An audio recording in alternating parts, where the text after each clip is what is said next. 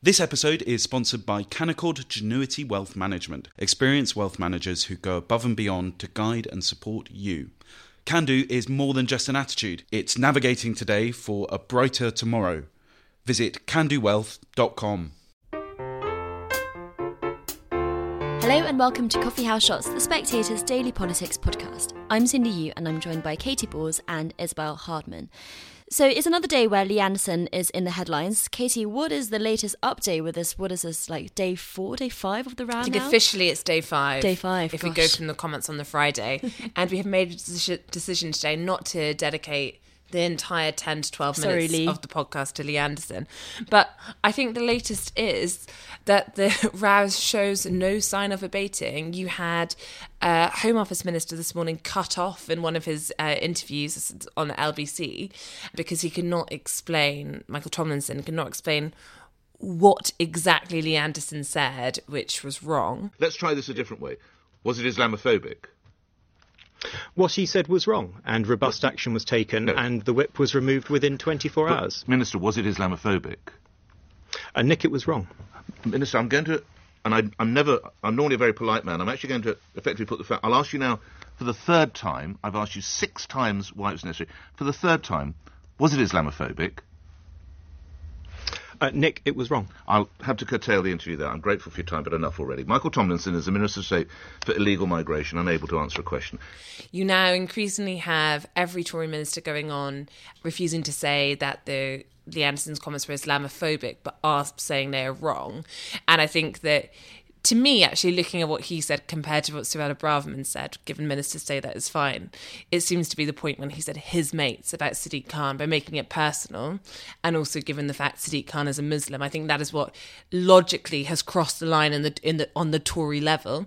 They don't want to use the phrase Islamophobia because, as Kemi Badenoch has said, she thinks it's loaded. It comes with these terms. They want to use different phrases and talk about things in different ways. But I think Lee Anderson has given one interview last night, one interview today. With every interview, he seems to go a bit further, and he's now opened the door to potentially joining reform by not ruling it out, saying, "Well, I've already been on a political journey," and now seems to be going further. Once again, talking about Sadiq Khan and um, what he's allowing to happen to London. So, I think the upshot probably is that there's lots of MPs who would like Lee Anderson to return as a Tory MP sometime in the soon to medium future. With every interview I think Lee Anderson gives and every interview a government minister gives, the chances of that happening dwindles because the two positions are becoming further apart.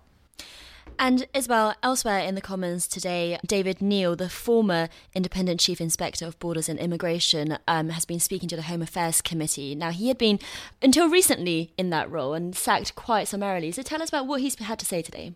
Yeah, sacked, I'd say highly summarily, in that he told the committee today we already knew that he'd been sacked over a Teams call, but he also said, worse than that, for my high performing team of 30 civil servants, the notification that I was sacked was in the media before my team or I had the chance to speak to them, which is just shocking, shocking leadership. And that was just one of the many bombs I think that he dropped during this hearing, which was always going to be a very fiery event because he was dropped or sacked for being fiery and critical of the government on immigration. And uh, he did not hold back on this. Although, having said he did not hold back, actually, there were a number of points where he said that he didn't want to give details on certain matters because he had been warned by the Home Office not to. And so he only really referred to information uh, that had ended up in the public domain one way or the other. And there was a, an exchange a bit later on with uh, Conservative MP James Daly about how some of that information had ended up in the public domain, i.e., had he been leaking uh, to the Daily Mail, which was quite a um, quite a tense exchange. But really, the the tenor of the committee session was that he felt he was sacked for doing his job, which was pointing out inconvenient truths uh, about the government and the management of our borders. And uh, that was very much where the questioning from from all MPs, including those who were uh, more loyal to the government, that was where it, it really went. Uh, they many of them remarked on how extraordinary his his claims were that he was being uh, that he'd been removed essentially for uh, providing the scrutiny that was too uncomfortable to ministers. And Katy, for people who haven't been following the sacking so closely, you know, what what is the dispute that he has with when it comes to the Home Office? Is he talking about small boats or migrant centres, what is it exactly that he's critical of the Home Office for? Yeah, so this came into the open last week in the sense that that was when David Neal uh, said that he had been axed as something he's spoken about today. And I think it's worth pointing out he was already due to leave the position in about a month's time. The government had chosen not to continue having him in the role. There's always, I think, a slight tension with these independent roles as to how independent you really are. Now, David Neal was appointed by Priti Patel um, when she was Home Secretary. And I think you can often see, you know, sometimes when, for example, for some of these commissioners, so you look at the Children's Commissioner, Anne Longfield, when she was in the role, was seen as someone who with close links to Labour. When the Tories were in the role, they picked Rachel de Souza. It led to a role, uh, row of whether it was Tory cronyism, because I think Michael Gove had once gone to a school by Rachel de Souza and said, the answer to her education problems is to clone Rachel de Souza.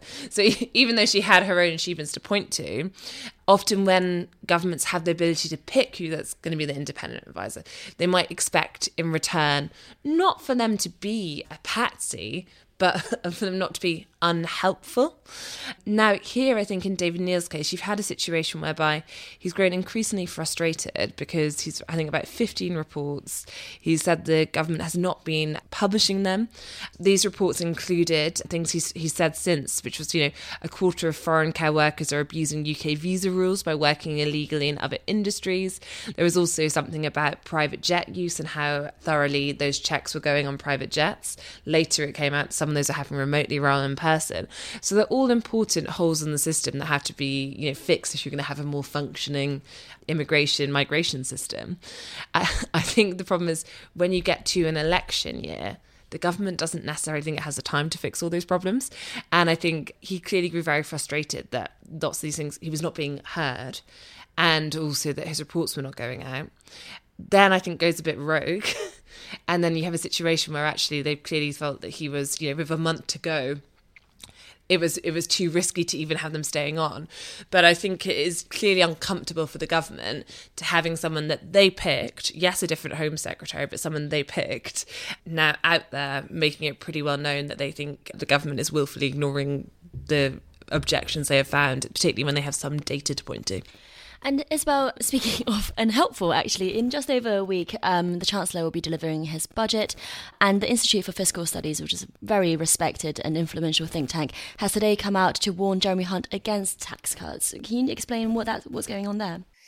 Yeah, so the Institute for Fiscal Studies has been warning for some time that if you make further tax cuts, indeed, actually, the, the existing cuts that, that have been announced over the past few months will have to be paid for after the next election, either by even deeper public spending cuts than the Chancellor is already seeking, or by tax rises, uh, which I think is is one of the things that has really driven, or I don't know whether driven is quite the right word, the, the, the lack of public gratitude to the Tories for the tax measures they've announced so far, because I think there is a sort of hunch amongst the voting public that they may be being bribed with some of their own money pre-election uh, and that that may cost them more in in the long run. So today the IFS has calculated that Jeremy Hunt the chancellor would need to find 35 billion pounds worth of cuts from public services if he plans to use a Whitehall spending freeze to pay for pre election giveaways. Uh, it also described his financial planning as dubious and lacking credibility which is is not really a, a, verdict you'd want from well from your own bank manager, let alone from the independent scrutinizer of uh, public spending. Whether any of this will make any of a difference to Jeremy Hunt's financial planning, I, I suspect not. But I think it underlines uh, some of the anxieties you get, even from Conservative MPs, about where public services are going and about how the public feel about those versus their need to lower the tax burden. Now, all conservatives want to lower the tax burden. They, you know, they'll all say it's too high, but there's also a an awareness that voters are very unhappy with the condition of public services. I would say that the one bit of cover that the conservatives do have on this is that they don't have a Labour Party that's heading towards an election promising as Boris Johnson once put it, an opening of the spending taps. And so there's not a sense that there's a choice between a party that's deliberately withholding money from public services and a party that is promising a land of milk and honey if only you vote them into government. Um, and I say that's the one saving grace that the Conservatives have. That said, Labour tend to make the public service argument more about mismanagement than they do about funding. Yeah, I think I think the problem politically, perhaps there's more than one problem, and I'm being too kind, but one of the problems is that this budget has been seen as probably the final set piece event ahead of an election, and whenever that election may be, for the Tories to use something that everyone knows is happening, uh, which is in control of the government to set the agenda. And it felt as though there was a moment of, optimism might be a stretch, but if you think back to last summer when they had party conference, King's speech, a cabinet reshuffle, an autumn statement, and then a spring budget, and it felt as though the government, yes, behind, had various utensils or tools that it could use to try and change things. Now, four of those have come and gone. The polls are still dreadful for the Tories. And I think, therefore, for a while now, particularly because of the tax cutting rhetoric coming from Rishi Sunak, he told The Spectator at Christmas there'd be a gear shift in taxation this year, starting obviously with the autumn statement last year, that this will be a really big event you listen to what the IFS said, you look really at any of the current forecasts, you look at uh, what's happened in terms of inflation actually rising a little, not to the speed that was going to be. It means you're not getting those rate cuts. And it just does not feel as though Jeremy Hunt has the space, the headroom to do anything too drastic. And therefore, you do get a tax cut, whether it is most likely perhaps a small national insurance tax cut, could be income tax, but I think the sense is it could also be income tax. It's not going to be probably the same scale as what happened in the autumn statement. And what happened in the autumn statement didn't lead to much of a poll bounce. and therefore, it's hard to see this being particularly game changing for the Conservative Party. Katy and Isabel, thanks very much. And thank you very much for listening. If you like this podcast, do give us a rating and review. And why not tell a friend about it?